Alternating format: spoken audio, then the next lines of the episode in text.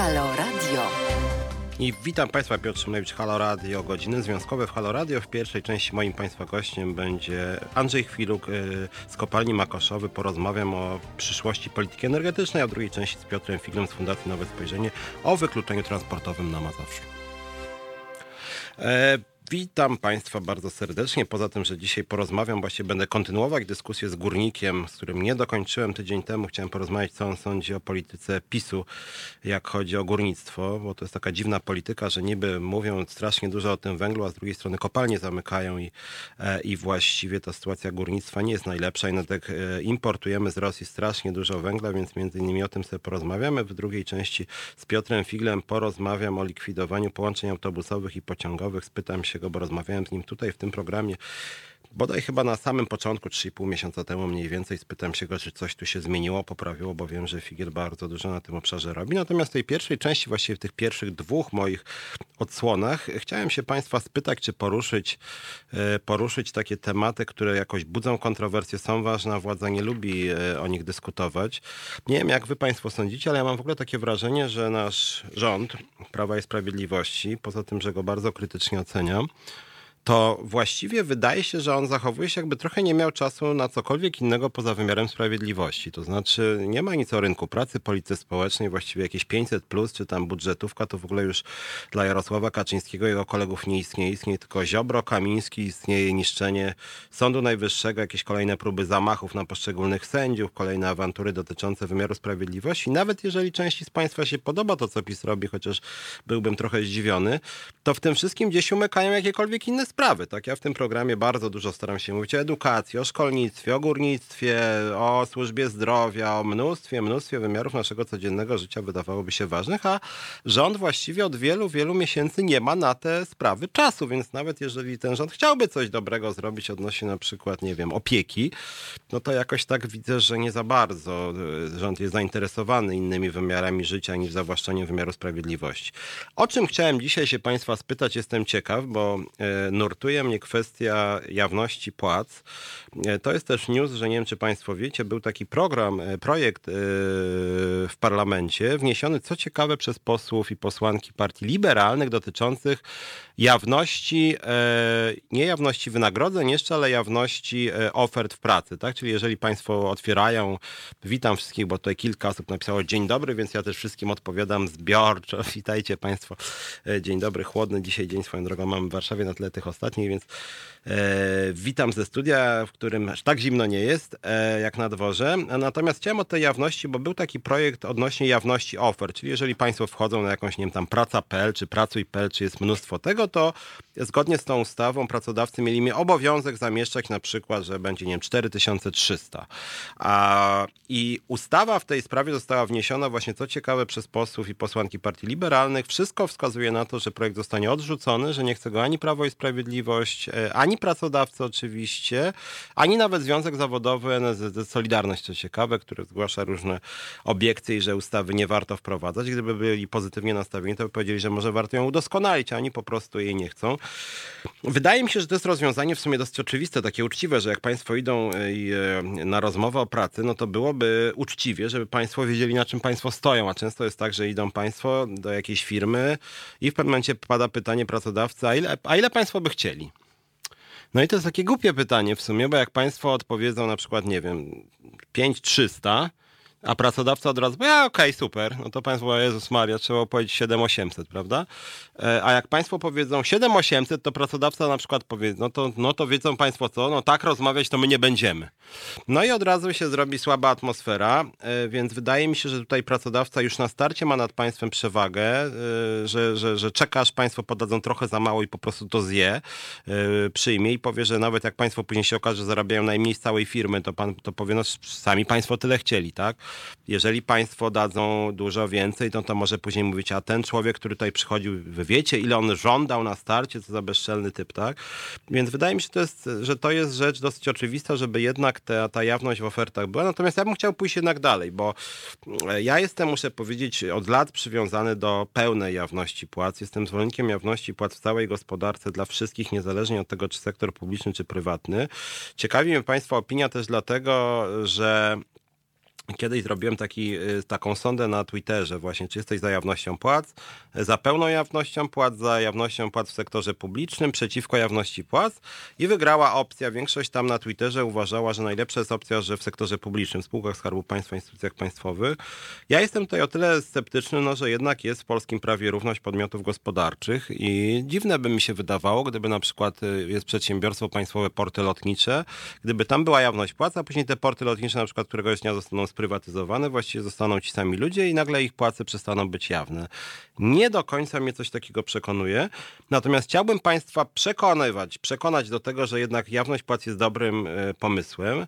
Y, wydaje mi się, że większość naszych słuchaczy teraz, którzy nas słuchają, mm, w ogóle płace raczej ich są dosyć jawne, bo jak Państwo się przyjrzycie płacach y, w szkolnictwie na przykład, y, w służbie zdrowia, w pomocy społecznej, w wymiarze sprawiedliwości, w sieciach handlowych, to mniej więcej wiadomo, ile się tam zarabia. Nawet nie mniej więcej, tylko w szkolnictwie po prostu do złotówki wiadomo. W wielu zawodach, szczególnie właśnie w tych zawodach w budżetówki, ogólnie poza kadrą zarządzającą zazwyczaj jakimiś doradcami, wiadomo, ile się zarabia firmach ochroniarskich mniej więcej wiadomo, w transporcie publicznym wiadomo. Mniej więcej wiadomo, ile e, zarabiają pracownicy kawiarni, restauracji. Tutaj od razu głos gniew, komieszko, e, by się ludziska pozabili, jakby się dowiedzieli, że na jednym stanowisku są różne płace.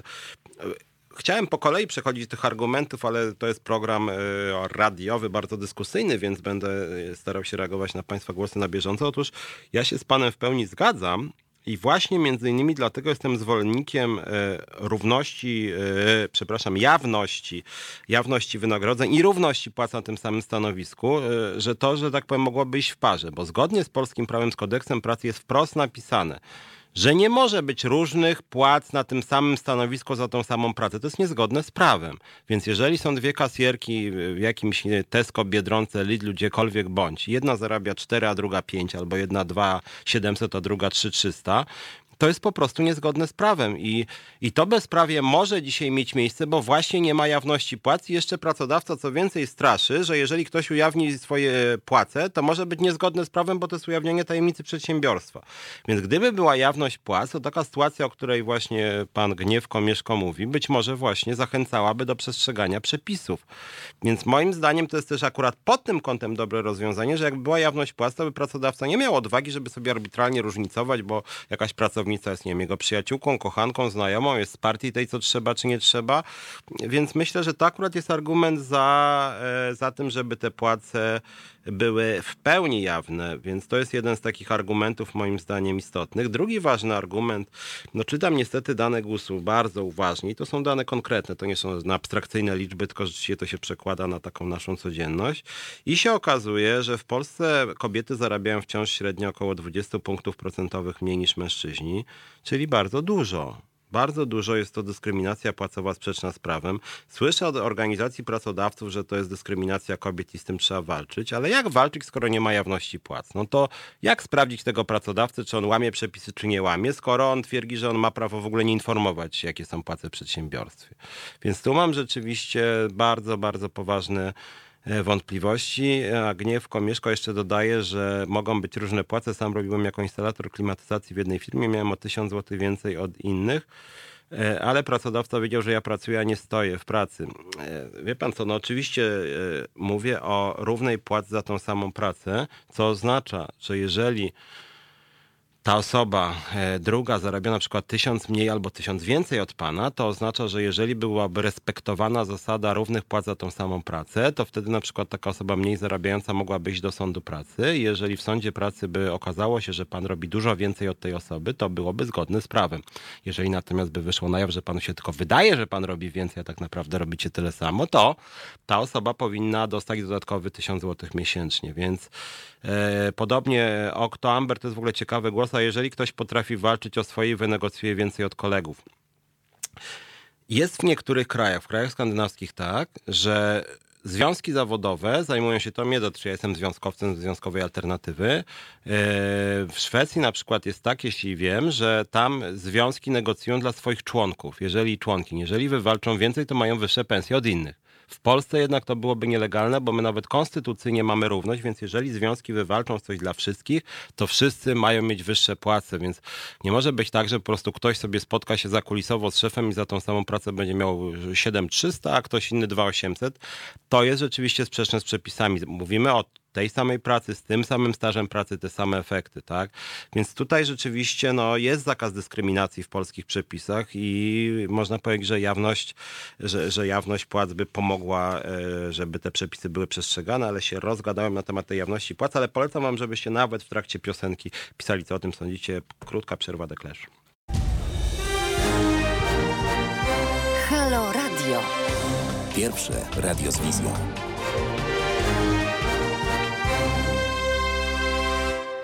No i wracamy. Piotr Szymlewicz, Halo Radio, godziny związkowe. E, rozmawiamy o jawności płac. Wkrótce przejdziemy do problemów górnictwa, które tydzień temu, pamiętam, bardzo tutaj Was zainteresował, ale wydaje mi się, że jawność płac jest też bardzo ważną kwestią i bardzo ciekawą.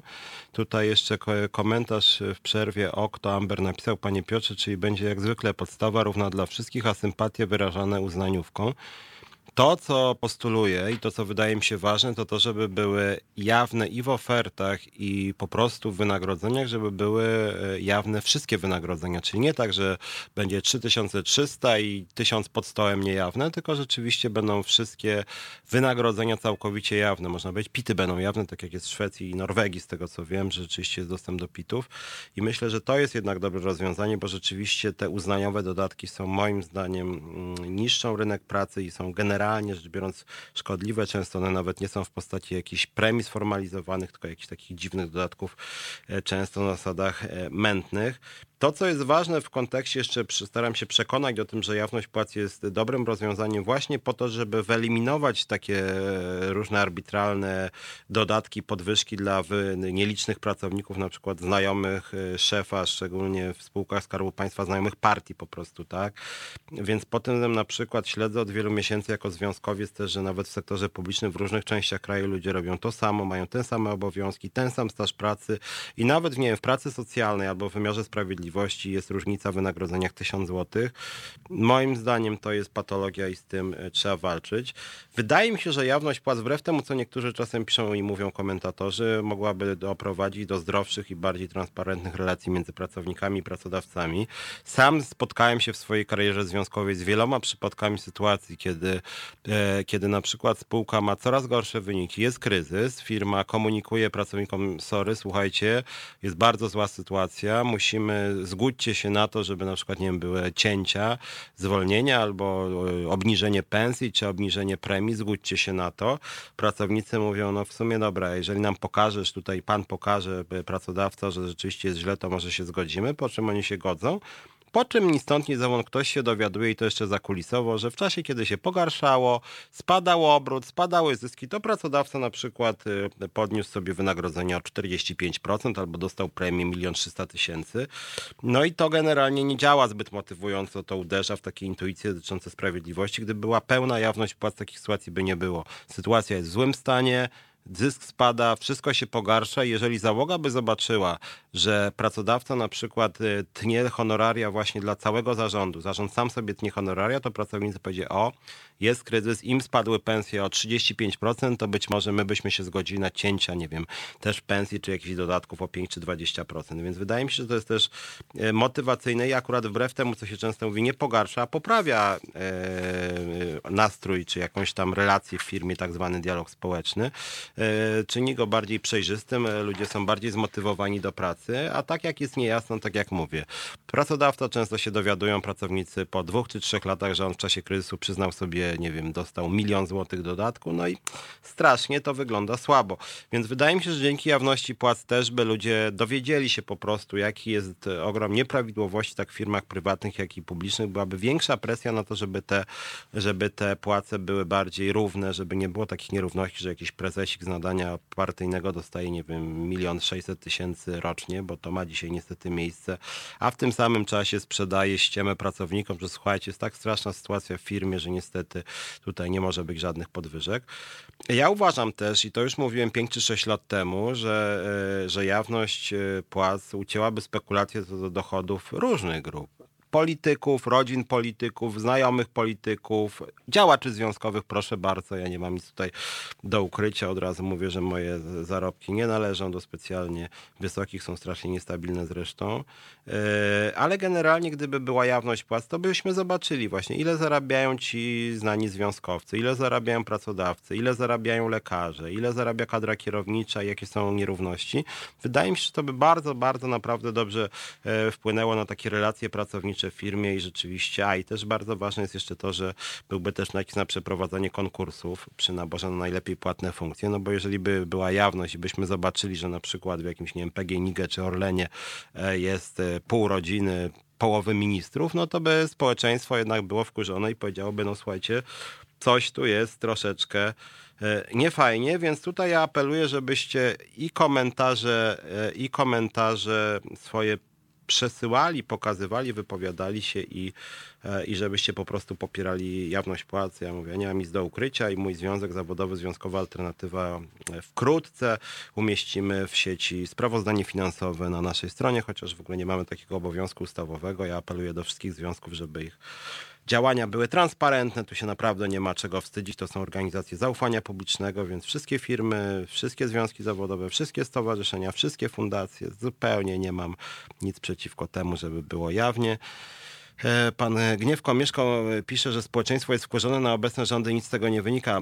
Wie pan co, to nie do końca chyba tak jest, bo jakby naprawdę było społeczeństwo e, wkurzone, no to wtedy rzeczywiście by chyba ten rząd został pogoniony, przynajmniej przy urnach wyborczych, a tak się nie dzieje, więc myślę, że gdyby rzeczywiście ta skala patologii wyszła na jeszcze większą, znacznie większą skalę niż teraz, to myślę, że w pewnym momencie mogłoby dojść do no, jakiegoś takiego przełamania. To trochę jak z Kościołem katolickim. Jest bardzo dużo skandali, ale cały czas mam wrażenie, że ta granica skandalu jeszcze nie byłaby przekroczona i gdyby jeszcze zarobki księży były jawne, no to moglibyśmy się różnych ciekawych rzeczy dowiedzieć. Mam na myśli szczególnie tych księży, że tak powiem, wysoko sytuowanych, którzy mają na przykład jakieś bardzo, bardzo, jak pan Głódź, bardzo bogate, e, no nie wiem nawet jak to nazwać, bo nawet nie są wille, to są jakieś, nie wiem, hacjendy, czy jak to tam nazwać, rzeczywiście bardzo bogata. Anatol Łuksza pisze mi, że, że nie znamy się, ale mój głos by miał bezdyskusyjnie, żebym zbierał ekipę i kasę wesprzemy. Polecam składki wspierające na przykład na Związek Zawodowy, Związkowa Alternatywa. Jak mówię, mamy w pełni przejrzyste finanse, a składki wspierające są w pełni zgodne z polskim prawem, więc zachęcam. Zachęcam też oczywiście do wspierania Halo Radia, zachęcam do wspierania magazynu Dialogu Społecznego. Fakt jest dużo fajnych inicjatyw i medialnych, e, i związkowych, e, więc e, apeluję, żebyście rzeczywiście Państwo też wspierali, bo de facto te organizacje postępowe jakoś tak no, są skazane de facto na państwo, bo polska władza obecnie wspiera, zresztą na bardzo dużą skalę, przede wszystkim te inicjatywy konserwatywne, prawicowe. Ma swojego pupilka kilka też związkach zawodowych, to jest oczywiście Związek Zawodowy NSZ Solidarność. Druga jeszcze sprawa, mamy trochę mało czasu, dużo poświęciła ta jawność płac, natomiast, natomiast chciałem jeszcze powiedzieć rzecz, o której się coraz częściej mówi i to jest rzecz dosyć istotna, mianowicie, proszę Państwa, coraz więcej osób, ekspertów, ekonomistów, niekoniecznie polityków mówi, że kończy się czas dobrej koniunktury, kończy się czas szybkiego rozwoju gospodarczego, gospodarka zwalnia, rzeczywiście jest coraz więcej e, sygnałów o tym, że na rynku pracy e, sytuacja jest coraz gorsza. Mm, spada dynamika wzrostu płac, spada dynamika inwestycji, spada dynamika konsumpcji, będzie coraz gorzej, będzie koniec okresu prosperity, sytuacja ma się pracowników pogarszać. Ja tak sobie pomyślałem, mm, że PiS zmarnował szansę tak naprawdę, bo ja w ogóle jak słyszycie, wiecie, jestem bardzo wobec PiSu krytyczny ale mogli coś dla pracowników dobrego zrobić. Część nawet ludzi lewicy mówi, że ten PiS to w ogóle taki lewicowy jest pracowniczy, a tymczasem on nie zrobił tak naprawdę zupełnie nic zupełnie nic.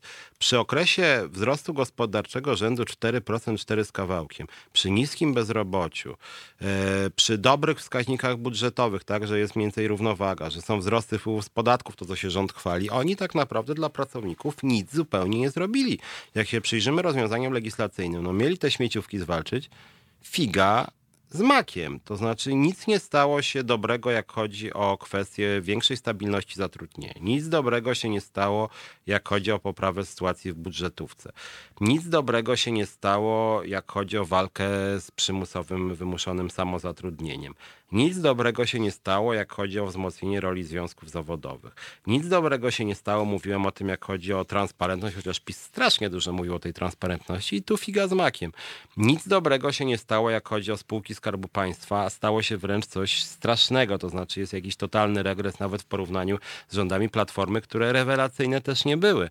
E, a tutaj jest po prostu katastrofa, jakieś totalne kolesiostwo, y, dyskryminacja, mobbing, zwolnienia niewygodnych ludzi e, i cały czas zwalanie winy na poprzednie rządy. W związku z tym miała być dobra zmiana na tym rynku pracy, a jest dobra koniunktura, a dobrej zmiany nie ma. I to jest rzeczywiście ta nieudolność rządu Prawa i Sprawiedliwości, e, jak chodzi o politykę rynku pracy, bo tu e, Miro S. pisze, e, dał 500 plus i tyle. No właśnie, tylko nawet jeżeli już 500 plus, ja o tym nie mówię, 500 plus to jest polityka społeczna, to nie jest polityka rynku pracy. Jak chodzi o prawa pracownicze, oni tak naprawdę nie zrobili praktycznie nic. Słuchajcie, króciutka, króciutka przerwa, piosenka Oasis i zaraz wracamy, będziemy mówić o górnictwie.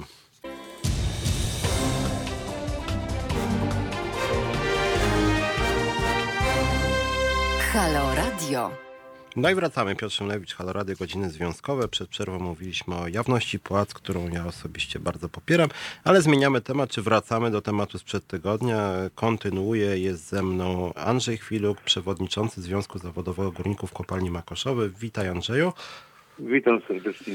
E, porozmawialiśmy sobie tydzień temu sporo na temat łączenia ekologii z górnictwem, na temat spotkania z Gretą Thunberg, natomiast nie zdążyliśmy porozmawiać między innymi o tym, e, jak górnicy, jak ty oceniasz po prostu politykę obecnych władz, co się dzieje na kopalniach, więc może takie ogólne pytanie, jak oceniasz właśnie politykę PiSu? PiS obiecywał, że nie będzie zamykania kopalń, likwidacji miejsc pracy. Prawda jest chyba troszeczkę inna. Jak to z twojej perspektywy wygląda?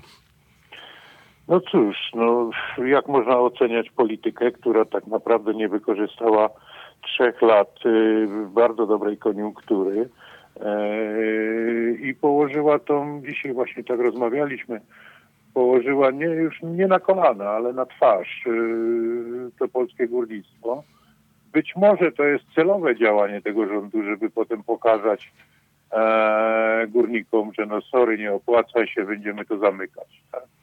Ale to nie, nie tędy droga. Mhm. Chciałem się ciebie tydzień temu spytać, dlaczego górnicy nie protestują i co się dzieje ze związkami zawodowymi w górnictwie, no ale dzisiaj słyszę, że jakieś zaczęły się ruchy tektoniczne, że tak powiem, w tych związkach górniczych. Dzisiaj widziałem takie pismo powstało, że jakieś, jakaś zapowiedź protestu jest, więc jaka jest, jakie są nastroje wśród górników? Co się tam dzieje? Czy możemy się spodziewać jakiegoś rzeczywiście no, zmiany kursu? A, panie redaktorze, szanowni państwo, ja jak zaczynałem związkować, to taki stary związkowiec uczył mnie jednej, znaczy uczył, zwracał mi uwagę na jedną rzecz, że jeżeli załoga już bardzo, bardzo będzie napięta i bardzo, bardzo będzie e, skłonna do protestu, a tobie nie będzie to pasować jako związkom zawodowym, to po prostu trzeba wypuścić powietrze z balonu. A więc krótko mówiąc, ogłosić pogotowia, robić różnego rodzaju happeningi, ale tak naprawdę to nic specjalnie nie zrobić. E, może się mylę, przepraszam, może się mylę, nie jestem omnibusem, nie wszystko potrafię e, prawidłowo ocenić, ale jeżeli weźmiemy pod uwagę e, fakt, że trzy lata koniunktury i w tym czasie nikt jakby nie upomniał się o płacę, no to już, już należałoby sobie zadać pytanie dlaczego. No bo przecież proszę pamiętać, że w każdej branży, w każdej branży, to nie tylko w górnictwie, ale jeżeli w danej branży, w danym okresie jest koniunktura, to to jest najlepszy moment do tego, żeby e, zadbać o załogę, o interes załogi, bo wtedy pracodawca już nie ma argumentu pod tytułem bo mi się nie opłaca, bo mam straty, bo mam coś innego, tak? A dzisiaj, mhm. no powiedzmy sobie uczciwie, no dzisiaj piłka leży po stronie e, e, pracodawcy. On ma generalnie dzisiaj ma wszystkie atuty w ręku. I, i, I w każdej chwili może powiedzieć, że koniunktura, że się nie opłaca, że wysokie koszty. Mhm. A, a, właściwie tak odpowiadając na to pytanie, dlaczego górnicy nie protestowali przez te trzy lata, jak nawet no, twoja kopalnia też przecież została no, poddana procesom no, niekorzystnym dla pracowników, więc co się takiego działo, że ja sam pamiętam, no brałem w tym udział, że chyba w 2012 czy 13, 14 roku górnicy jednak tam mruczeli groźnie i ten rząd Platformy PSL-u się trochę jednak bał górników, a ostatnie trzy lata było właściwie cicho. Znaczy tak, no powiem może tak troszkę nieskromnie, bo jak wiesz, dane mi było swego czasu kierować właśnie Związkiem Górników. E, I powiem szczerze, y, ja nigdy nie dogadywałem się z żadnym rządem. Współpracowałem z każdym, z każdym, kto miał coś do powiedzenia i coś do zaoferowania. Nigdy nie wchodziłem w żadne układy, w żadne jakieś e, polityczne zależności, czy biznesowe wręcz. E, no i powiem szczerze, niekoniecznie zresztą pan redaktor mnie zna i wie dobrze, że, że, że byłem dość kontrowersyjny, jeżeli chodzi z tego punktu widzenia. Hmm. E, dlaczego nie protestowano? No powiem tak, był taki moment, był taki zryw e, w zeszłym roku, czy nawet dwa lata temu, kiedy pracownicy już jakby podnieśli głowy i powiedzieli nie, dość, będziemy będziemy protestować bez związków zawodowych. No powiem tak, e, e, nie mieli szans e, bez wsparcia związków zawodowych, a związki zawodowe moim zdaniem popełniły błąd, dlatego że nie wykorzystały tej szansy do tego, żeby jakby zaktywizować załogę załogę do protestu. Ja, proszę mi wierzyć, ja mówię o tych protestach, ja nie jestem do końca zwolennikiem protestów.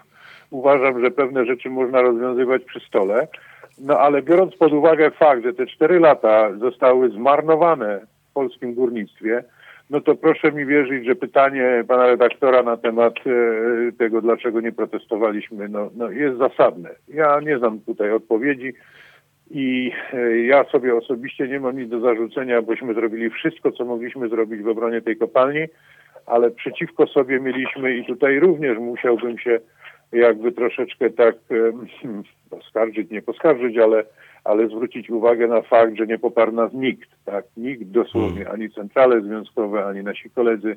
Po prostu zostaliśmy na placu boju sami, a mało tego jeszcze koledzy z Solidarności rozprowadzali mi ludzi, strasząc ich różnego rodzaju e, e, e, działaniami. Więc e, powiem szczerze, jeżeli nie ma jedności w związkach zawodowych i nie ma wspólnego interesu, wspólnego działania, to żaden protest y, nie może się udać. Mhm. A właściwie dlaczego nie ma tego wspólnego interesu? Bo ja tak też, no temat jest drażliwy, ja sam jestem, jak wiesz, związkowcem, e, zakładam nowe związki zawodowe i, i, i akurat bardzo często krytycy związków zawodowych na przykład mówią, że to, właściwie górnictwo to jest centrum patologii, jak chodzi o związki zawodowe. Mówią między innymi o tym, że tam w Jastrzębskiej spółce uzwiązkowienie przekracza 100%. I właśnie czy, czy, czy, czy, to nie jest patologia rzeczywiście, że jest tych związków, że tak powiem, od cholery kolokwialnie mówiąc? Yy, właściwie skąd się to wzięło, że akurat w tym górnictwie tych związków jest 150, część należy w ogóle do jednej centrali? Yy, skąd, skąd się to wzięło i że rzeczywiście nie można by coś z tego zrobić? Znaczy, na pewno można byłoby coś zrobić pod warunkiem, że się chce coś zrobić jeżeli się nie chce niczego zrobić, no to po prostu patrzy się na to, jak powstają i rosną jak grzyby po deszczu kolejne związki zawodowe. No bo proszę pamiętać, że w górnictwie jest mnóstwo grup zawodowych, jak zresztą każdy, każdy, każdy branży, tak? I każda grupa zawodowa chce być reprezentowana e, przez swojego przedstawiciela. I tutaj jakby nikt nie znalazł lekarstwa, jedynie Związek Zawodowy Górników, który, który zrzesza y, od administracji po, po, po dozór i pracowników dołowych i górników. E, pozostałe organizacje związkowe jakby są bardziej branżowe. E, spytałeś, dlaczego tak się dzieje? No, powiem tak, dlaczego no powiem, jeżeli mamy dzisiaj do czynienia z sytuacją taką, że y, y, orężem dzisiaj partii, która rządzi, jest Solidarność, a więc wróciliśmy do czasów słusznie minionych, a więc do komitetów e, komitetów e, partyjnych, to, to powiem szczerze, trudno jest cokolwiek zrobić i trudno jest jakby zjednoczyć się, no i to załoga widzi. No i jeżeli to załoga widzi, to, to powiem szczerze, niekoniecznie chce popierać związki zawodowe, a same związki zawodowe nie zawsze albo w dużej części jakby nie reprezentują interesów pracowniczych. Mhm. Charlie Belt pisze nam y, nasz słuchacz, większość w związkach siedzi, robić nie ma komu, a ceny węgla w górę. Inna kwestia, czy my tak naprawdę jeszcze mamy w ogóle węgiel? No chyba mamy. No tak, no tutaj musiałbym się z rozmówcą e, w pewnych kwestiach zgodzić. My węgiel mamy, tylko my nie mamy e, menadżerów, którzy umieliby zarządzać e, tym węglem. Chociaż z drugiej strony proszę pamiętać, że jednak unijne działania, czy inaczej kierunki światowe, jakie idą, jakby idą w kierunku jakby ograniczenia albo, albo w dużym stopniu zastąpienia e, paliw kopalnych. Ale no, no, no, co mogę powiedzieć? No mogę powiedzieć tylko tyle, że polityków mamy od przypadku do przypadku i tutaj oczywiście proszę, proszę się na mnie powyżywać troszkę, że nie potrafimy wybrać y, y, swoich przedstawicieli do parlamentu. E, ale, ale proszę wierzyć, no polityków mamy dzisiaj, mamy ministra, mieliśmy ministra od górnictwa, który nie umiał otworzyć drzwi w Brukseli i używał do tego nogi to świadczy o poziomie tak, tego, tego, tego człowieka i on się nazywał ministrem od restrukturyzacji górnictwa. E, mało tego, proszę pamiętać, że to, co dzieje się w tej chwili w sądach, to tutaj jakby prawnicy mają jeszcze ten, ten argument, że mają konstytucję, tak, że konstytucja re, reguluje.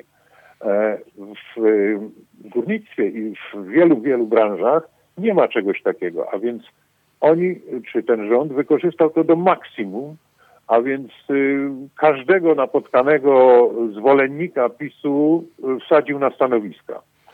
No i efekt jest taki, jaki jest, zresztą nie tylko u mnie w branży, bo i w wielu innych branżach mamy do czynienia z karuzelą stanowisk. Jedni odchodzą, drudzy przychodzą. E, I to wszystko, i to wszystko działa na niekorzyść, bo to potem odprawy i tak dalej, chociaż nawet nie te same odprawy, ale brak zarządzania, brak spójnej polityki e, w zarządzaniu tymi przedsiębiorstwami powoduje, że obciąża się potem górników, tak? że to górnicy są winni tego, że nie ma dzisiaj węgla, że nie możemy wydobyć. Mhm. To, to, to jest właśnie jakby powód czy przyczyna tego, co się w tej chwili dzieje. Hmm, tu jeszcze Charlie Belt pyta się nas, y, czy węgiel, który posiadamy, da się wydobyć po normalnych kosztach i co się z tym wiąże, bo trochę rozmawialiśmy o tym imporcie y, węgla rosyjskiego, no ale teraz mamy sygnał z tego, co czytam, że część związków tam zaczęła nawet blokować jakieś przejście. Jak to jest z tym węglem? No, czy to ma sens to, że po prostu górnicy staną i nie będą wpuszczać y, jakichś tam, nie wiem, ciężarówek czy wagonów z tym węglem, czy, czy, czy to wymaga jakichś innych decyzji na innym szczeblu? Panie redaktorze, no wymaga pan ode mnie jakby wiedzy, wiedzy menedżerskiej. E, ja spróbuję, ale jeszcze raz podkreślam, nie mam recepty naprawdę i nie mam recepty na, na, e, na rozwiązanie tych problemów. Mogę usiąść do stołu, mogę rozmawiać.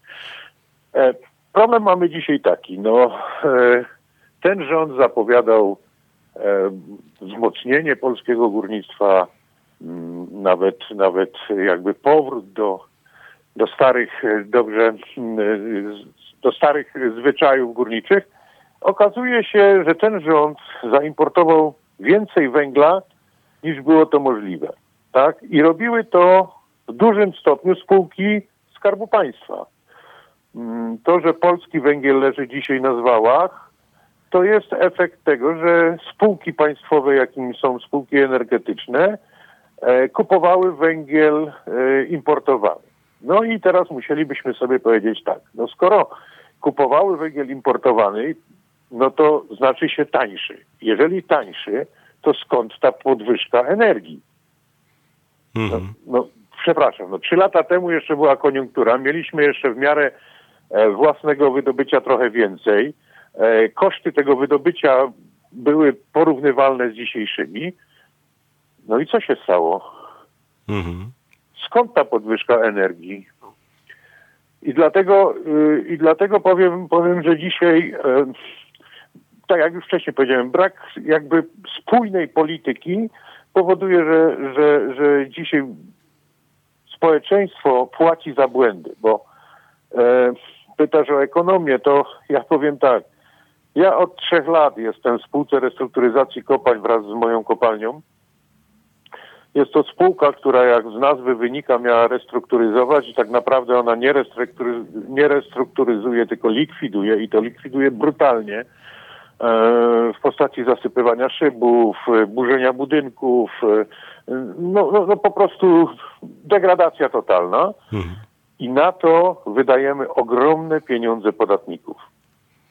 Kiedy jeden z ówczesnych prezesów po długich naszych rozmowach e, związkowych i, i, i z zarządem pojechał do Warszawy i zaproponował, żeby taką kopalnię na dwa lata przed zamknięciem jakby wyznaczyć, co za koszty, czy koszty, które ponosilibyśmy e, z tytułu likwidacji byłyby na, na kopalni, a więc można byłoby z tych środków e, jakby rozpocząć te likwidacje i w momencie, kiedy by doszło do zamknięcia, zostałyby już tylko niewielkie jakby środki do tego, żeby to e, zamknąć. Mhm. To, to powiem tak, to przyszedł prokurator, postawił mu zarzuty, nie wiadomo skąd, sprzed 20 lat. No i nie mamy dzisiaj tego prezesa, mamy w zamian innych, którzy tak naprawdę w ogóle się nie odezwą. Więc tu jest patologia, która, która dzisiaj ma miejsce i za którą płacą dzisiaj, płaci dzisiaj całe społeczeństwo, a obwinia się tym górników. Mhm. Ale tu z drugiej strony Charlie Belt jeszcze pisze, jak sobie pobuszowałem po necie, to wyczytałem, że jakość polskiego węgla to mit. Jakoś to mi się w praktyce potwierdza. Czy pan sugeruje, że ten polski węgiel jest słaby, po prostu gorszy od rosyjskiego? Jak to jest z tą jakością węgla? Czy to czy to jest tak, że on już znaczy, taki jest i tyle? No, to znaczy tak, ja muszę powiedzieć, że tak, to jest tak jak e, z wieloma innymi artykułami. No, proszę Państwa, jedne kopalnie wydobywa, wydobywają węgiel y, takiej jakości, inne wydobywają innej. Y, jedne węgiel ma, jedne złoża mają zasiarczenie, inne złoża mają po prostu inne, mniejszą kaloryczność tego węgla. Oczywiście ten węgiel jest bardzo różny, tylko proszę pamiętać, że w, że w Polsce nie ma czegoś takiego jak pewnego rodzaju kontrola. A więc mówiąc w uproszczony sposób, jeżeli przyjeżdża do mnie dostawca i przywozi mi węgiel, to on, on żąda od kopalni, żeby dostać certyfikat tego węgla. Mhm. I on ten certyfikat ma. Tylko jak przywiezie mi na plac i wysypie, to ja się nie mogę spytać o certyfikat, bo facet zaraz zwija się. Dlaczego? Dlatego, że w wielu sprawach, w wielu składach jest patologia, po prostu miesza, miesza się węgle z kamieniem, miesza się węgle e, rosyjskie, czeskie, polskie i jeszcze jakieś tam inne. I ta jakość, która jest, ja, ja, jest co najmniej wątpliwa. Ja powiem szczerze, ja patrzę w sklepach, leży, leży ekogroszek z węgla brunatnego. Mhm. Sorry, ale jak ktoś mi pokaże technologię, którą można zrobić ekogroszek z węgla brunatnego, to naprawdę jestem gotowy kuźwa, dać mu, zgłosić go do Nagrody Nobla. No. Mhm. A tu I, I, proszę, I proszę zauważyć, że żadne instytucje tego nie kontrolują. Mhm. Tu jest merytoryczny w sumie głos, taki no, ważny w gruncie rzeczy, jak chodzi o polską gospodarkę, bo o kto Amber, nie? Jaki się pyta, podwyżka jest za przesył energii, jeżeli spółki skarbu zaczną kupować droższy polski węgiel, to kto zapłaci za różnicę, czyli sugeruje, że ten rosyjski po prostu się bardziej opłaca. E, jak to jest to znaczy, mechanizmem? Znaczy, panie redaktorze, szanowni państwo, i na pierwszy rzut oka być może jest to, być może jest to prawda, tak? Jeżeli nie popatrzymy w, to, w tą sytuację głębiej, no to, to, to, to powiem uczciwie, być może, ponieważ nie znam cen węgla e, rosyjskiego ani jakości tego węgla, więc trudno mi się tutaj wypowiadać. Ale proszę sobie wyobrazić, ja to zawsze porównywałem to z narkotykiem. E, jeżeli byłbym dzisiaj dealerem narkotyków, to pierwsze narkotyki, panie redaktorze, dałbym panu za darmo. Jedną działkę, drugą, trzecią. Mm -hmm czwarta kosztowałaby tam powiedzmy jakieś tam e, niewielkie pieniądze. Ale następne już by nie kosztowały tak jak, e, e, jak pierwsze. Tak? Mhm. Podobnie jest z węglem. Jeżeli dzisiaj jeszcze mamy własny węgiel, to jeszcze możemy powiedzieć, o nie, za wysoka cena, nie będziemy tego węgla brać. Tak? Ale jak nie będziemy mieli własnego węgla, to ten, co nam sprzedaje, powie, chłopie, nie masz wyboru musisz wziąć ode mnie ten węgiel za takie pieniądze, za jakie ja sobie zażyczę. E, I tutaj powiem uczciwie, ja, ja, ja troszkę nie rozumiem pewnej, e, e, pewnej filozofii, bo ten, bo ten rozmówca ma rację. Mhm. E, ja powiem tak, jeżeli koszt wydobycia węgla, koszt, a więc stałe koszty jest w granicach 300-350 zł, to proszę mi powiedzieć, skąd indywidualny odbiorca i za co musi zapłacić 700, 900 czy 1000 za tą tonę węgla. Mhm. Czyli jacyś pośrednicy Czyżby- się pojawiają. No n- powiem szczerze, że nawet niekoniecznie. Tutaj u nas w branży to jakoś tych pośredników wielu nie ma, e, bo, bo takie ceny już są na składach kopalni. Więc, y, y, więc zawsze zadawałem sobie pytanie, skąd się to bierze? A po drugie, jeżeli chodzi o energetykę, e, ma pan rację, że jeżeli będzie wyższa cena węgla, bo węgiel to jest prawie 70% ceny produkcji energii, więc no, powiem szczerze, to jest bardzo istotne, tak? A więc ta cena będzie rosła. Tylko pytanie, czy rosły, czy są, czy wzrosły ceny polskiego węgla e, sprzedawanego do, do, do elektrowni? Mhm. Bo ja nie, nie znam takich, takich różnic. Proszę zauważyć, że koniunkturę mieliśmy od 2017 roku, 16. I w 2016-17 nikt nie mówił o wzroście e, energii, a cena węgla była dużo wyższa. Mhm. Mamy tu głos jeszcze jeden odnośnie właśnie związków, wracając do tematu, mianowicie że sugeruje, że koszty utrzymania związkowców są drogie, prywaciarz potrafi kopać za węglem, nie ma związków i na tym zarabia, ze znakiem zapytania, no to pyta, znaczy to nie jest jego teza. No pewnie, że można, no można, no wszystko można, no przecież świat się, świat się kręci i, i, i, i czy będą związki zawodowe, czy nie będą, to i tak się ten świat będzie kręcił, tylko, tylko y, ja zawsze sobie staram się y, y, jakby takie porównanie prywatne, przedsiębiorca i tam, gdzie nie ma związków zawodowych i, i, i przedsiębiorca, który ma związki zawodowe. E, Po pierwsze, dla mnie przedsiębiorca, który ma związki zawodowe i potrafi z nimi współpracować, to uważam, że firma naprawdę może się rozwijać. Mhm. I to nie tylko górnicze, bo, bo, bo inne również miałem takie przykłady. E, ale jeżeli nie ma związków zawodowych, to powiem uczciwie, no kto obroni tego pracownika? Mhm. My nawet nie słyszymy o tym, że wielu pracowników jest w brutalny sposób wyrzucanych na bruk.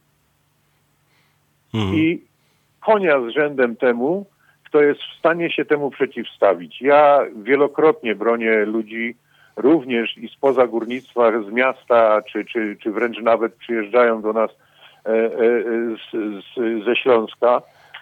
I powiem uczciwie, zwykły obywatel nie pójdzie do sądu, bo się go boi. Tak? A mamy do czynienia z sytuacją taką, że jak kiedyś jeszcze za starych, słusznie minionych czasów pracownik złożył w sprawie pra prawa pracy wniosek do sądu, to nie musiał za to zapłacić. A teraz musi zapłacić od razu. Mhm. I jeżeli prowadziłem ostatnio sprawy i przegraliśmy te sprawy, to obciążono kosztami za jedną sprawę w granicach 800, tysię- y, 800 zł. Mhm. I teraz konia z rzędem temu, kto drugi raz pójdzie do sądu. No tak, dokładnie tak. Kończąc, bo już musimy kończyć, ale jedno krótkie przynajmniej pytanie. Czy widzisz jakąś nadzieję, e, jak chodzi o partie opozycyjne odnośnie właśnie górnictwa, jego przyszłości? Czy jest jakieś środowisko, z którym uważasz, że warto dzisiaj rozmawiać, jak chodzi właśnie o opozycję? Powiem tak, czekam na jutrzejsze spotkanie bardzo niecierpliwie. E, jutro przyjeżdża pan poseł Zalbek i, i powiem szczerze, mam duże nadzieje, ponieważ e, uważam, że jest to jeden z polityków, którzy jeszcze nie są skażeni e, pewnego rodzaju uwarunkowaniami. No i zobaczymy, zobaczymy. Była Greta, działa sygnał. E, Wiemy o czym mówimy. Ona będzie bronić też polskich górników na, na arenie międzynarodowej.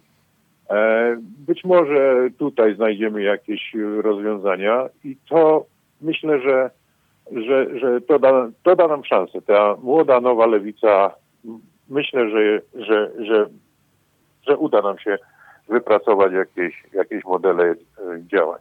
Dobra. Apokaliptyczny Wrocław podsumowuje naszą dyskusję, taki tutaj nasz komentator. Temat polskiego węgla i naszych złóż naturalnych powinien być jednym z punktów debaty przedwyborczej.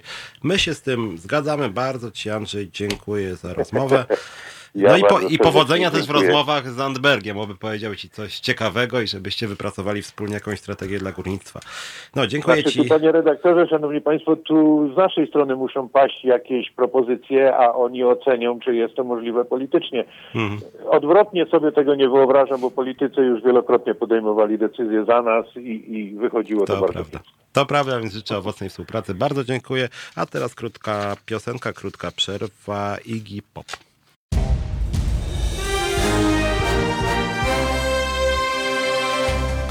Halo Radio. Gadamy i trochę gramy.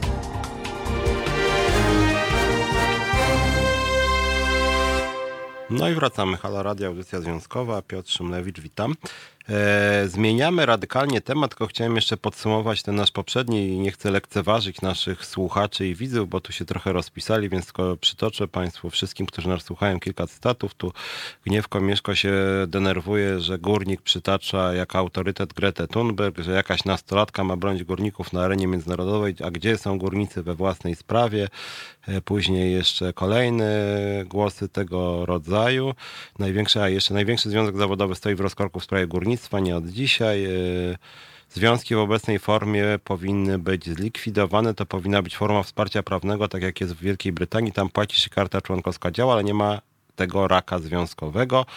Apokaliptyczny Wrocław też się zgadzam, że mówienie o nastolatce, u której na stwierdzono kilka zaburzeń psychicznych jako obrończyni polskich górników, to kpina jest po prostu. E, Greta Thunberg to według mnie marionetka ku uciesze naiwnych. I generalnie to tyle takich, no, no jeszcze parę jest, ale chcę jednak zmienić temat, więc krót, króciutko odpowiadając, naprawdę sugerowałbym, żeby nie przytaczać jako argumentu wieku e, osoby, która ocenia was, a już tym bardziej tego, czy ona jest pełno, czy niepełnosprawna.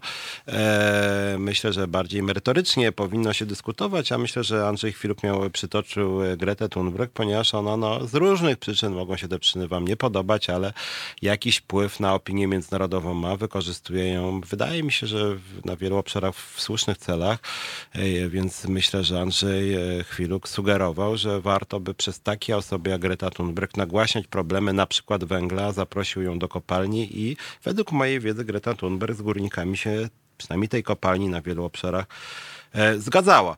E, Jeśli chodzi o związki zawodowe, my na bieżąco dyskutujemy tutaj w Halo Radio na temat jak, tego, jakie powinny być związki. W Wielkiej Brytanii to akurat jest dosyć złożona sprawa. Tam Margaret Thatcher zadała wiele bardzo mocnych ciosów w związki zawodowe, które były dosyć silne. Natomiast e, zmieniamy temat, jak mówiłem, jest ze mną Piotr Figiel z Fundacji Nowe Spojrzenie. Witaj Piotrze. Cześć, dzień dobry Państwu, w zasadzie dobry wieczór. Tak, rozmawialiśmy tutaj, Piotr był jeden z moich pierwszych gości i też właściwie jesteśmy tak nawzajem dla siebie tak zwanymi partnerami społecznymi, czyli wspólnie działamy na kilku obszarach. Piotr jest ekspertem od e, transportu, bardzo dobrze się zna na transporcie kolejowym, e, na transporcie autobusowym na Mazowszu i tutaj działamy razem. Piotr różne analizy przeprowadza, więc może zacznijmy od takiego pytania. Trzy miesiące temu, mniej więcej z kawałkiem chyba rozmawialiśmy tutaj dużo, mówiłeś o wykluczeniu transportowym, więc może na początek, czy od tamtego czasu jakaś dobra zmiana nastąpiła tak ogólnie, czy coś się tak skokowo zmieniło, czy mamy do czynienia z taką słabą kontynuacją? Na Mazowszu definitywnie takiej zmiany nie było. Jeżeli cokolwiek się zmieniło, to ceny biletów kolei mazowieckich podskoczyły od początku tego miesiąca i to tak, e, tak ta podwyżka była tak, takim ciosem w pasażera, że nawet opłaca się korzystać na tych krótszych odcinkach po naszym województwie z pociągów pośpiesznych y, uruchamianych przez przewoźnika krajowego PKP Intercity, więc no to była ta, ta, ta taka zmiana, ale to zdecydowanie niedobra na Mazowszu niestety. Czyli dobrej zmiany na razie nie ma. Od razu zachęcam naszych tutaj widzów i słuchaczy w Halo Radio. Piszcie e, odnośnie kwestii związanych z transportem, szczególnie transportem publicznym. Co by tu zrobić, żeby ten transport lepiej funkcjonował? E, kolejowy, autobusowy. Z czasem też będziemy mówić o transporcie lotniczym, no ale generalnie mówimy głównie obecnie o transporcie w obrębie Mazowsza. E, a jak to jest, Piotrze, z tym kierunkiem zmian w transporcie kolejowym na Mazowszu? Co się właściwie dzieje, bo zaraz wrócimy do tych podwyżek cen biletów e, na Mazowszu. Czy szykują się na przykład, no mówię to jako pasażer po prostu, czy szykują się jakieś nowe trasy, jakieś e, lepsza jakość taboru, czy tego typu rzeczy, coś tutaj, jakieś niespodzianki miłe nas spotkają? Znaczy tu jest generalnie taki problem, że nowych tras nie mamy od 10 ponad lat, dlatego że samorząd województwa mazowieckiego, bo może najpierw tak zacznijmy, że, że, że te koleje regionalne we wszystkich województwach za te koleje odpowiadają marszałkowie. I to oni y, powinni organizować transport. Różnie to im wychodzi. No na Mazowszu mamy taką sytuację, że to ogon merda psem, a nie pies ogonem. o co tu chodzi? Chodzi tu o to, że y, poważny organizator transportu, poważny urząd marszałkowski to powinien mm, nadzorować takiego swojego mm, partnera, spółkę, bo jest różny model w kraju. Albo, albo wykonuje się to przez spółkę jedną, która powstała na bazie PKP, teraz to się nazywa Polregio, albo marszałkowie mają swoje województwa. I znaczy swoje spółki. I mm, teraz te spółki wojewódzkie powstawały. Jednym z argumentów za, za powstaniem takich spółek było to, że marszałkowie będą je mogli e, całościowo nadzorować. No na Mazowszu to jakoś nie wychodzi. E, dlaczego? Dlatego, że generalnie no właśnie mamy taki strukturalny problem, że połączenia kolejowe nie są przywracane, czyli nie ma odcinków, które są reaktywowane. Tam ostatni był do Góry Kalwarii 10 lat temu, w 2009 roku. To może po, później powiemy, jak to się stało, bo to był cud. E, no i ten przewoźnik w zasadzie robi to, co chce, a nie zawsze, znaczy przewoźnik jako spółka prawa handlowego dba o swój interes ekonomiczny yy, i, i dopiero na drugim miejscu jest pasażer, samorząd, dobry samorząd, dobry organizator powinien tak yy, kierować polityką transportową, żeby to ten pasażer, w domyśle wyborca pana marszałka, był na pierwszym miejscu. No niestety to nie wyszło u nas na Mazowszu. Y, podwyżka jest, nowych teraz nie ma, no i są jakieś tam mgliste zapowiedzi, że będzie nowy tabor. Y, to są pociągi już na, produkowane u nas w Polsce, natomiast y, to jest firma szwajcarska Stadler. No do 2023 roku ma być 70, ponad tam 70 pociągów w kolejach mazowieckich na razie dostawa pierwszych, pierwszych tam sześciu czy pięciu pociągów się opóźnia i to już do, dość sporo. Więc niby tam jakaś jakoś poprawa, poprawa jakości tego transportu ma być, mm, jeżeli chodzi o poprawę jakości przewozu, no bo też trudno sobie wyobrazić, żeby koleje mazowieckie nie remontowały i nie kupowały nowych pociągów, no bo każdy tabor ma swój cykl, mhm. cykl życiowy i trzeba go po, po tam 30-40 latach czy 50 wyrzucić. Mm, i to nie jest nic nadzwyczajnego. Przedstawia się nam jako cud, że mamy nowe pociągi. To tak znowu nie jest. No ale ceny też mamy mhm. chyba najdroższe, tak? Najdroższe spośród przewoźników regionalnych w Polsce. Mhm. E, wrócę jeszcze do takiego tematu, którym się zajmujesz e, od wielu, wielu tygodni. Myślałem, że może tu przynajmniej będzie dobra zmiana, że tak powiem. E, rozmawialiśmy trzy miesiące temu z kawałkiem o połączeniu na linii Małkinia-Czyżew i co się tam dzieje na, tych, na tym terenie z tą koleją? Czy coś ruszy ten pociąg tam, czy jak wygląda dialog społeczny, że tak powiem, wymiana? Nie, no w ogóle y, dialogu nie ma. To, to trzeba powiedzieć, to jest... Może to... przypomnij też trochę słuchaczom, o co chodzi, bo jednak dawno temu rozmawialiśmy, na czym tam problem polega. Znaczy problem polega na tym, że 10 lat temu na skutek y, niesnasek między Urzędem Marszałkowskim Województwa Mazowieckiego a spółką mm, Przewozy Regionalne wtedy Y, Mazowsze zrezygnowało z dotowania, dopłacania do pociągów y, przewozów regionalnych, które jeździły od Białegostoku do Małkini. No i y, to było w lutym 2009 roku. Pociągi dojeżdżały do Małkini od strony Białego Stoku, przekraczając granicę województwa podlaskiego, tam wjeżdżając na Mazowsze 20 km. Mazowsze powiedział, że to nie będzie do tego dopłacać, ale i nie skierowało swoich pociągów w zastępstwie za tamte pociągi do stacji Czyżew. No i sytuacja trwa z, z małą półroczną, nie, tam była roczna przerwa, gdzie budżet państwa zdecydował się dopłacać do pociągów do Grodna, to tam się te pociągi rzeczywiście dwa zatrzymywały na tych przystankach między Małkinią a Czyżewem. No, ten problem sobie taki jest. Y, On, no już kurzem się pokrył, wszyscy myśleli, że już, oj, dajcie spokój, już przecież nie wracajmy do tego tematu, tak? Mnie jeden z posłów Platformy Obywatelskiej powiedział, ale czego pan szuka dziury w całym? Przecież o co panu chodzi, no? A mi tylko chodzi o to, żeby pociągi wróciły tam, gdzie, gdzie są ludzie, prawda? No i, i, i, i ten problem jest. E, marszałek kompletnie to jest e, uderzanie głową o beton. Mm, jaki dialog? O jakim dialogu możemy mówić, jak pan Struzik od, e, od lipca dopraszam się o spotkanie z panem Struzikiem. Szósty termin był przełożony, nie wiem, teraz szósty czy siódmy termin, także tutaj nic nie ma. I jeszcze jest jedna rzecz zaskakująca, że po stronie, po której spodziewałem się problemów, czyli po stronie spółki infrastrukturalnej kolejowej PKP PLK, gdzie wydawało mi się, że tam mogą być problemy z y, uruchomieniem tych pociągów, zrobieniem rozkładu jazdy. Y, muszę powiedzieć, że jestem miło zaskoczony, bo PKP PLK znalazło techni- rozwiązanie techniczne takie, które nawet pozwoliłoby prowadzić y, pociągi mimo toczących się prac modernizacyjnych i planowanych prac modernizacyjnych, no niestety pan marszałek z tej możliwości nie chce skorzystać. No nic, smutno to wygląda, ale zaraz wracamy do tego, co można z transportem na Mazowszu zrobić. Póki co króciutka przerwa i gipop.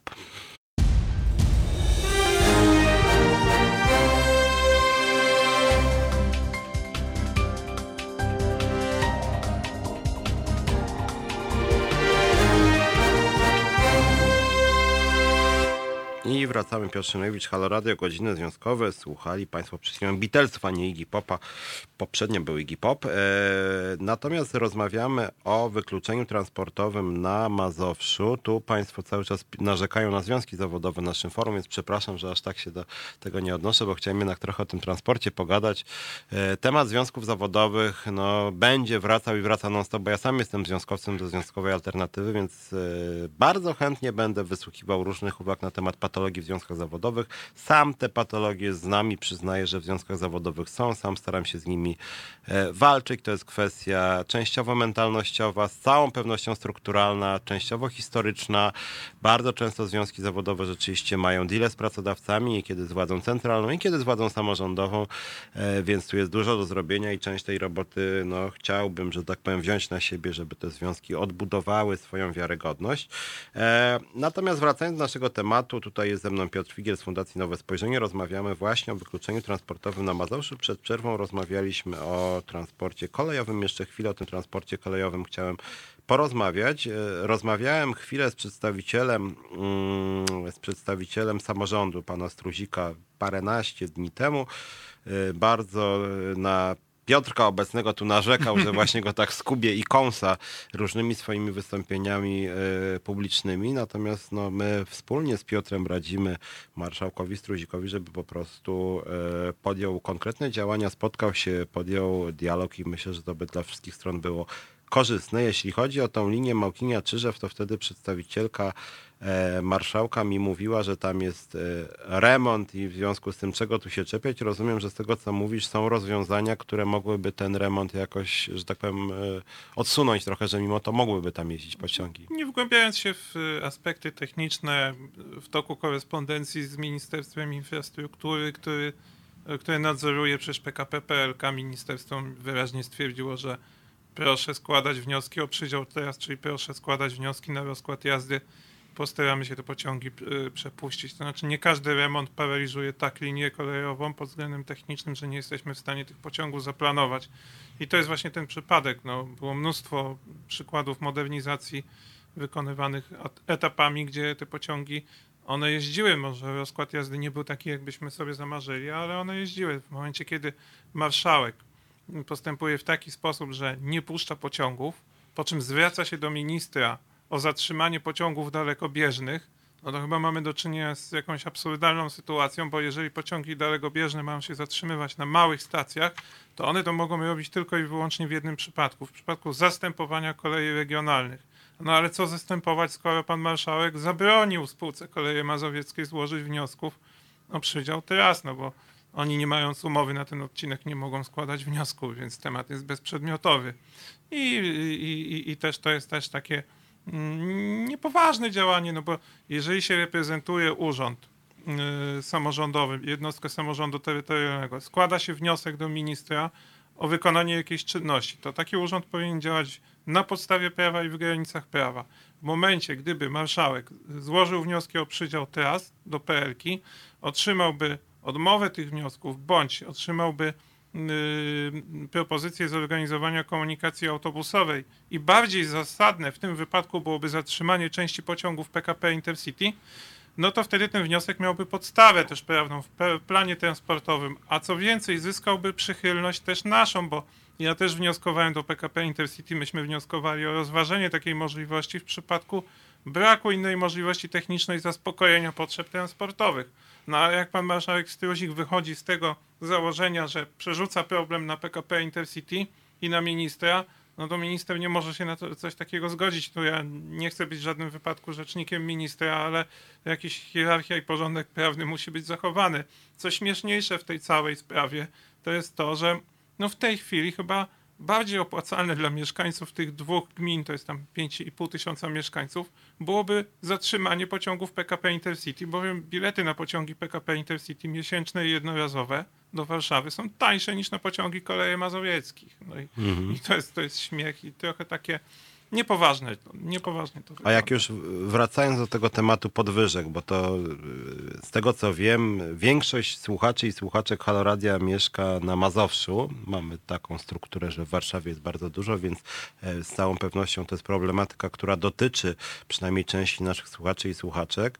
E, zacząłeś mówić o tej podwyżce cen biletów w kolejach mazowieckich. Według mojej wiedzy samorząd się broni, marszałek i jego jacyś sojusznicy, że to nie jest wina marszałka, tylko to jest wina w dużej mierze rządu i polityki dotyczącej cen prądu, które rosną i że to nie jest wina właśnie jakichś tam e, złośliwości czy błędów marszałka, tylko właśnie rząd ponosi odpowiedzialność, bo wyskoczyły ceny prądu i oni musieli podwyższyć. No i to jest taki kolejny przykład, gdzie samorząd, zresztą nieudolnie samorząd Mazowsza próbuje zrzucić e, odpowiedzialność na, na stronę rządową. Ceny energii są e, w zasadzie podobne dla wszystkich przewoźników kolejowych. W momencie, kiedy jeden przewoźnik kolejowy, który obsługuje pociągi dalekobieżne, które zawsze z natury były droższe niż te pociągi osobowe, teraz yy, ma pociągi tańsze, czyli pociągi pośpieszne są tańsze od pociągów osobowych, no to żeśmy dożyli bardzo, bardzo ciekawych czasów.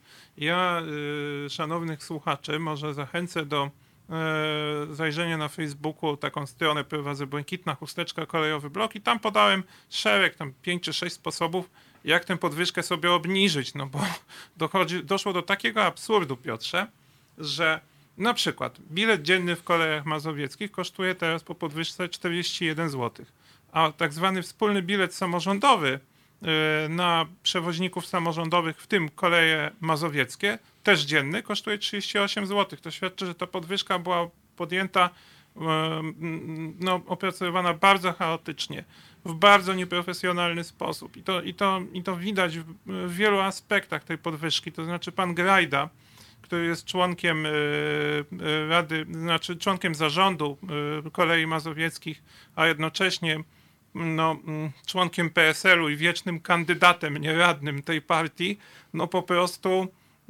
Y, zrobił rzecz, która zaszkodzi temu przewoźnikowi i nie pomoże, bo możemy dyskutować, jak ta podwyżka powinna być, powinna być skonstruowana, ale powinniśmy przede wszystkim patrzeć na tę podwyżkę ze strony klienta.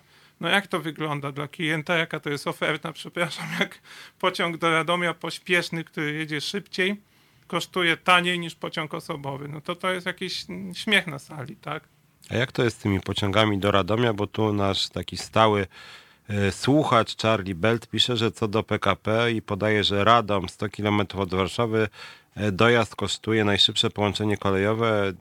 Dawno nie jechałem, więc nie wiem, czy ma rację. 2 godziny 38 minut, a Flixbusem godzina 20. To rzeczywiście aż 2,5 godziny do Radomia się jedzie? Znaczy z Radomiem mamy taką, taki problem, że tam jest e, permanentny, przedłużający się remont linii kolejowej 8 do Radomia. I w wypadku wprowadzenia tego remontu i wprowadzenia na części trasy komunikacji zastępczej autobusowej w ogóle przewoźnik powinien zastosować preferencyjną stawkę dla klientów. No niestety koleje mazowieckie nie znają czegoś takiego jak preferencyjna stawka. PKP Intercity też kiedyś tego nie znały, ale nauczyli się, że tam, gdzie są remonty, to wprowadzają tak zwane bilety taniomiastowe. I doszło do takiej sytuacji oto, że pociągiem, y, którym się jedzie prawie 3 godziny, y, z wykorzystaniem zastępczej komunikacji autobusowej z Warszawy do Radomia pojedziemy za 27 zł. A y, pociągami pośpiesznymi, które jadą drogą okrężną, to tam mm, jest, jest więcej niż 100 km, natomiast taryfa jest utrzymana dla 100 km z obniżeniem. No jedzie się rzeczywiście, mm, jedzie się około dwóch godzin. Chyba najszybszy pociąg teraz jedzie godzinę 40 E, on jedzie przez centralną magistralę kolejową. Natomiast, e, no mówię, e, w tej chwili do Radomia pociąg pośpieszny 24,90. Pociąg osobowy kolei mazowieckich 27 zł. A w cenie biletu miesięcznego, no to różnica jest za bilet w dwie strony bodajże 485 zł za mhm. pociąg kolei mazowieckich, a 400 zł za PKP Intercity. Mhm, tutaj właśnie ten Charlie Bell pisze, sprawdził w wyszukiwarce do Radomia są pojedyncze tory w okolicach Warki, ruch wahadłowy i pociąg tam stoi. Tak, tam w ogóle, tam, tam w tej chwili jest, y, z tego co się orientuje, komunikacja autobusowa zastępcza. Może uda się przywrócić ruch pociągów po tej, po tej linii numer 8 w drugiej połowie tego roku. Mam nadzieję, że się uda po jednym torze przywrócić, ale tam już wykonawca notował opóźnienie i, i PKP PLK, czyli inwestor już tam próbował mobilizować, nawet stawiając pod ścianie, ścianę publicznie tego wykonawcę. Zobaczymy, jak, jak, jak to się uda. Hmm, zaraz wracamy do tematu. Póki co, Jam, list do M.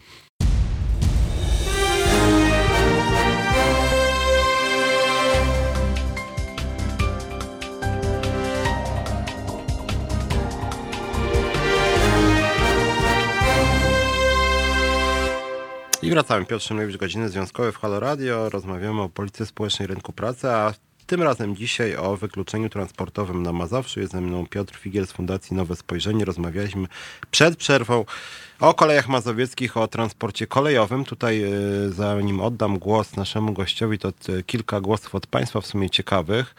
Tutaj doktor, e, nie doktor, a Dry High e, pisze rzecz właściwie ciekawą, tylko moim zdaniem to nie jest realistyczne. Na razie chciałbym ogólnoeuropejski bilet na 24 godziny, to by rozwiązało sporo problemów.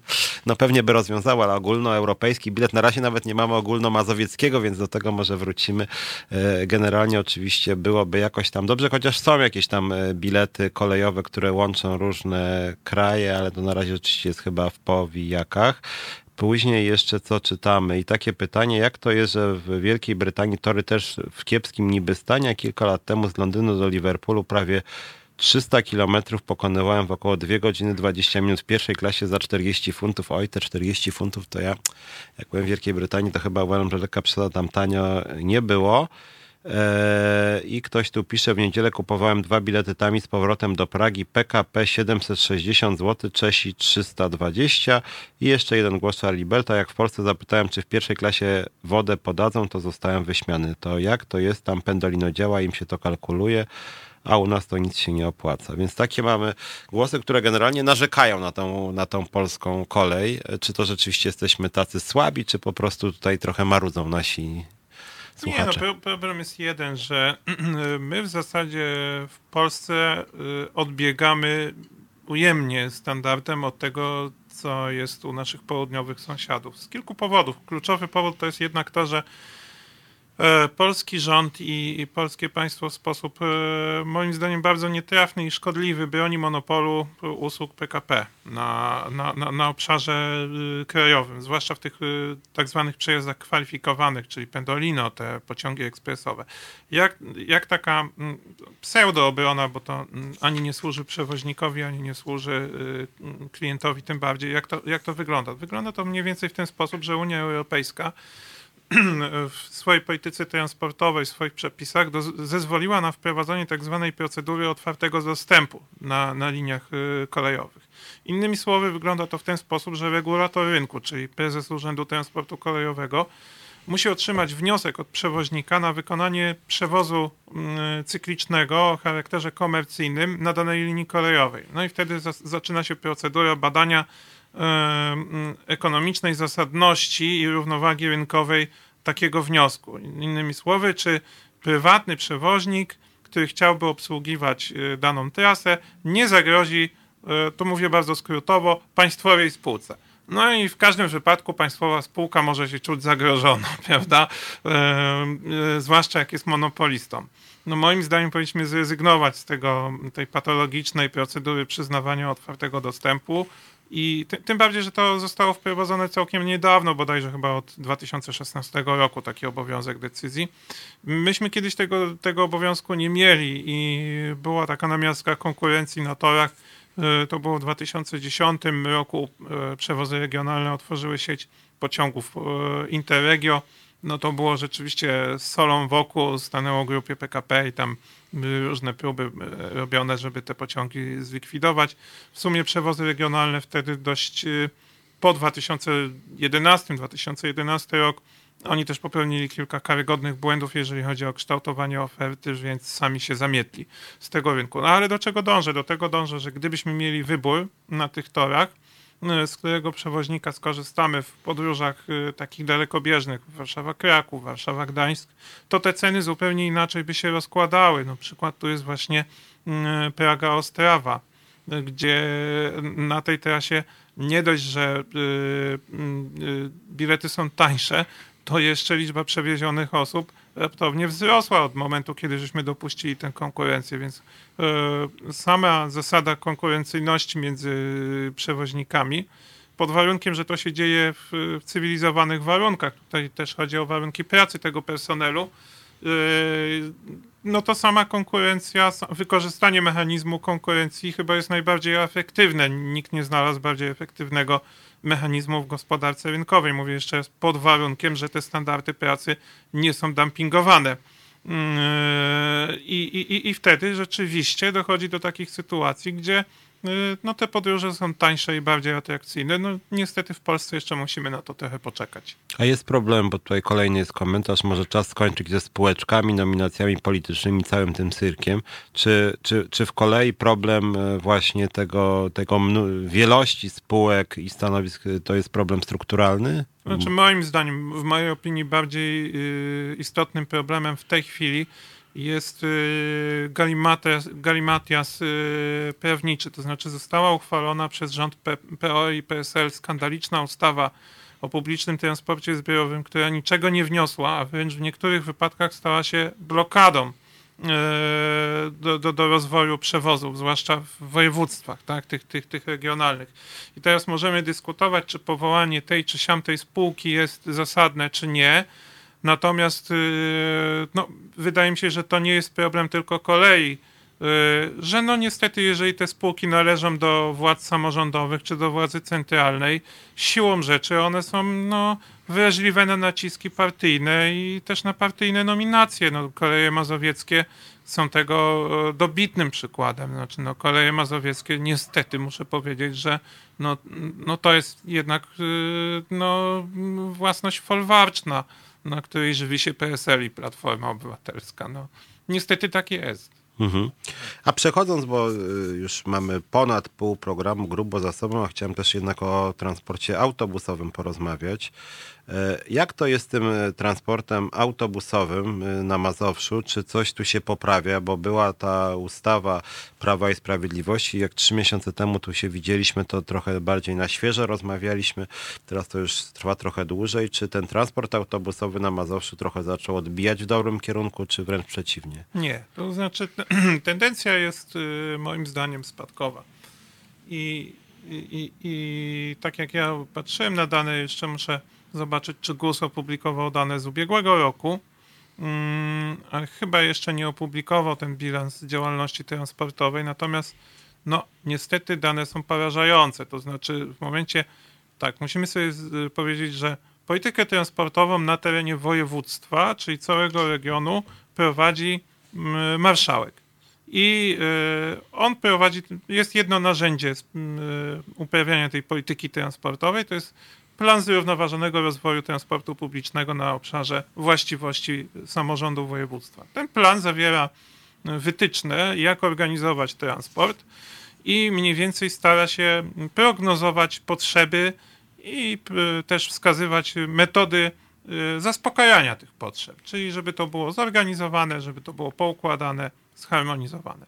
No, niestety ustawa o publicznym transporcie zbiorowym na tyle ma liberalne podejście do tych planów transportowych, że na przykład w planie transportowym można sobie zapisać, że nie organizujemy komunikacji autobusowej. Albo organizujemy wtedy, kiedy chcemy, a wtedy, kiedy nie chcemy, to możemy nie organizować.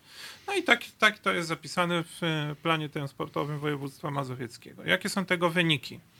Otóż plan transportowy zakładał, w 2012 roku mm, tam były da, e, przytaczane dane, że na terenie Mazowsza z autobusów skorzystało rocznie 62 miliony pasażerów. Dla, 20, e, dla 2020 roku przewidywał plan transportowy, że ogólnie autobusy takie, no PKS-y, nie, nie wliczając to komunikację miejską, mm, przewiozą 69 e, milionów podróżnych.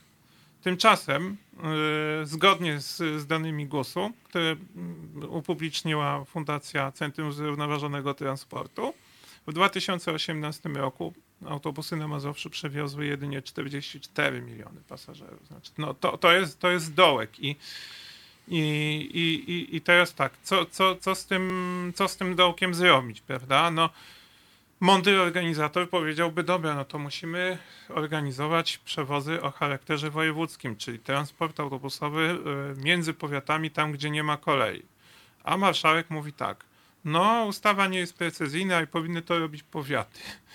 Powiaty tego nie powinny robić, dlatego że y, ustawa dopuszcza możliwość organizacji komunikacji międzypowiatowej przez powiaty, ale tylko wtedy, kiedy zostanie powołany Związek Powiatów czyli na drodze e, takiej wyjątkowej i fakultatywnej, a ten obowiązek jednak zgodnie z ustawą ciąży na marszałku. No ale ponieważ ustawa nie przewiduje żadnych sankcji, no to marszałek nie organizuje po, połączeń autobusowych.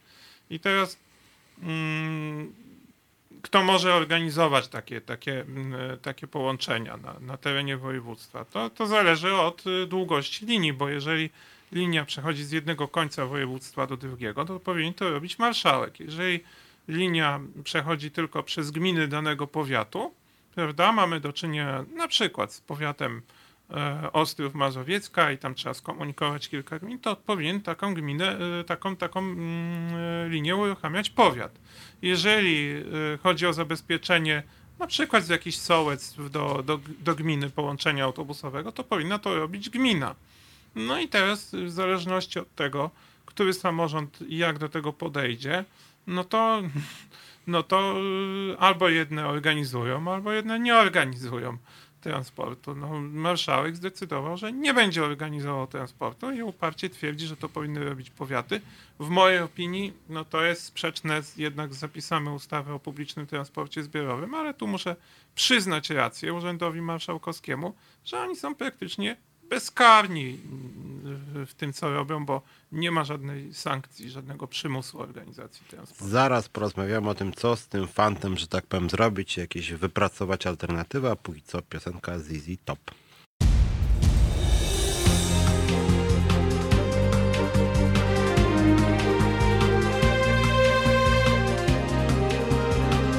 Halo Radio. Piotr Szymlewicz, godziny związkowe w Halo Radio. Rozmawiamy o wykluczeniu transportowym na Mazowszu. Jest ze mną Piotr Fikier z Fundacji Nowe Spojrzenie. E, mówiliśmy sporo o transporcie kolejowym. Teraz zaczęliśmy trochę więcej o transporcie autobusowym. Jak Państwo słyszeli, może, no niestety nie mamy tutaj dobrych informacji. Sytuacja na Mazowszu wygląda mało interesująco. Mnie jako działacza związkowego, litera związkowego tym bardziej te sprawy interesują, bo no, kwestia złych dojazdów, wykluczenia transportowego, to jest też często wykluczenie z rynku pracy, to są wysokie ceny biletów do pracy albo brak możliwości dojazdu do pracy transportem publicznym, więc tych spraw jest y, niestety dużo i to wszystko wesoło nie wygląda. Więc może zadam takie też Ci pytanie, bo y, mówiliśmy troszeczkę o tym, że pogłębia się de facto wykluczenie transportowe. Mówiliśmy o rozmytej de facto odpowiedzialności.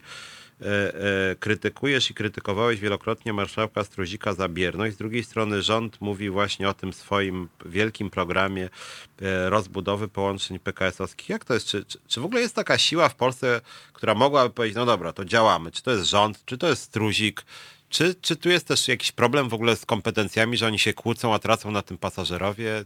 Jak to jest? Znaczy, przede wszystkim moim zdaniem y, takie gadanie, narzekanie pod tytułem rząd ogranicza y, no, ogranicza kompetencje samorządów, czy narzuca jakieś tam y, swoje wizje samorządom, jest takim gadaniem na wyrost, bo chociażby jeżeli chodzi o politykę transportową, to rząd ma narzędzia do tego, żeby samorządy troszeczkę postawić pod ścianą. I tu się dziwię stronie rządowej, bo w zeszłej kadencji 11 razy próbowali zmieniać ustawę o publicznym transporcie zbiorowym. To jest takie prawo, które reguluje w zasadzie to, co powinno się dziać w transporcie krajowym. No i nie byli w stanie tej ustawy zmienić. To znaczy, no, ponieśli fiasko, ten, ten, ten, ten projekt nie doczekał się w ogóle. Znaczy, te projekty w ogóle były różne, e, bo było 11 projektów i, i w zasadzie okazało się, że nie, nie, nie uda się tego nawet przedstawić parlamentowi. To jest jedna rzecz. Druga rzecz jest taka, że w zeszłym roku yy, no, Prawo i Sprawiedliwość, w zasadzie sztabowcy Prawa i Sprawiedliwości dostrzegli, że jednak problem wykluczenia transportowego to jest coś, czym można byłoby pograć yy, politycznie.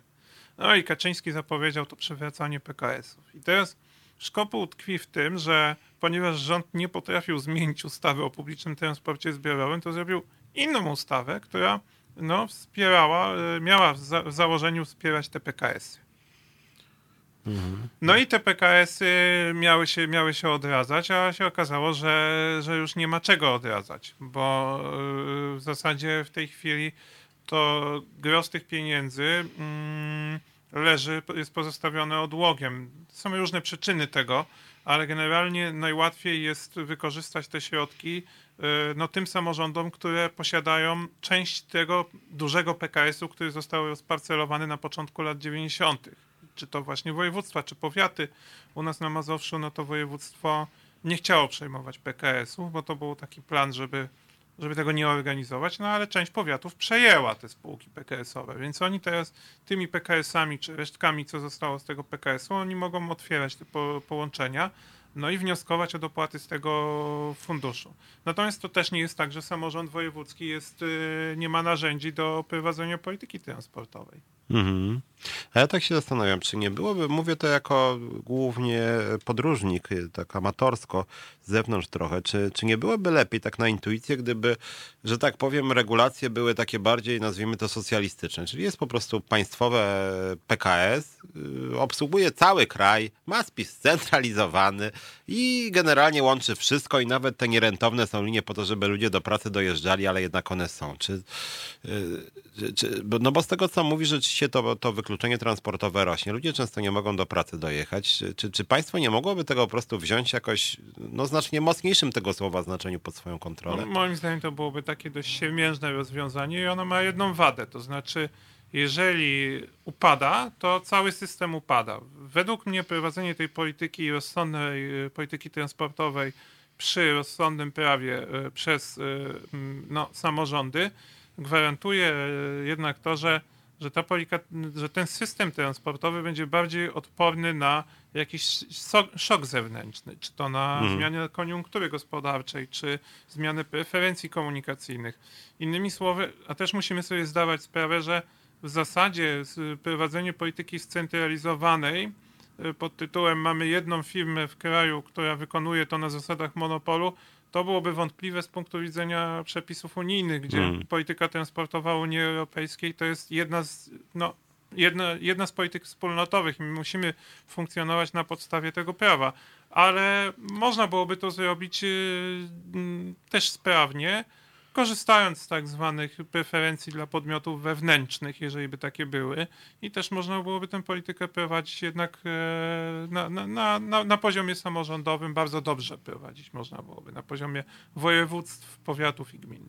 A widzisz jakąś szansę, bo zaczęliśmy chyba o tym rozmawiać trzy miesiące temu, mówiliśmy wtedy o takim mazowieckim organizatorze transportu, no i dla pasażerów chodziłoby o to, żeby na przykład móc kupować bilet e, miesięczny dla wszelkich form transportu, czy to jest jakoś możliwe, bo ja pamiętam, jak jeździłem swego czasu trochę do Niemiec, to, to tam trochę takich form transportu jest, szczególnie dla kolei. No nie jeździłem łączonymi, ale czy, czy, czy widzisz, że to, to, to jest jakby projekt za 30 lat, czy można by to było dosyć sprawnie zrobić na przykład w 4 lata? No, proszę Państwa, no to można byłoby zrobić w dwa lata, ale to trzeba byłoby mieć y, radnych, którzy zdecydują się na taki ruch. To nie jest może łatwe zbudować coś od nowa, ale przede wszystkim trzeba chcieć to zbudować. A jeżeli mamy radnych na, w mieście czy radnych w województwie, bo to jest ten sam sort ludzi, bardzo często jedni są w jednej kadencji tu, d, d, potem w kadencji innej tam. I jeżeli mamy takich samorządowców, jakich mamy, gdzie oni się boją na przykład, na przykład e, wydzielać bus pasów, czy e, no, rozszerzać strefy płatnego parkowania, bo wyborcy samochodowi, posiadacze samochodu ich zlinczują, no to przepraszam, no, ich aktywność jest skoncentrowana na y, dogadzaniu, że tak powiem, kierowcom samochodów. Ja nie mam nic przeciwko temu w momencie, gdy nie koliduje to z interesami ogółu. To znaczy, nie jest dla mnie problemem remont dróg na terenie Mazowsza, ale zaczyna się problem y, wtedy, gdy na komunikację autobusową wydajemy 0 zł, a na remonty dróg wydajemy ponad pół miliarda. I to jest to poczucie proporcji, które, którego brakuje tutaj naszym samorządowcom. Innymi słowy, nie ma ani chęci, ani woli politycznej, żeby taki proces zacząć, a bez tego no to, no to będziemy zaliczali kolejne spadki. Pytanie, czy musimy się odbić od dna i gdzie to dno jest.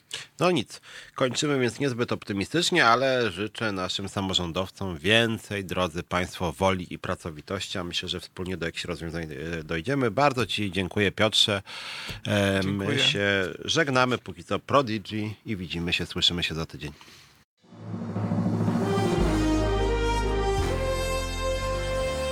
Proste. Żeby robić medium prawdziwie obywatelskie, potrzebujemy Państwa stałego wsparcia finansowego.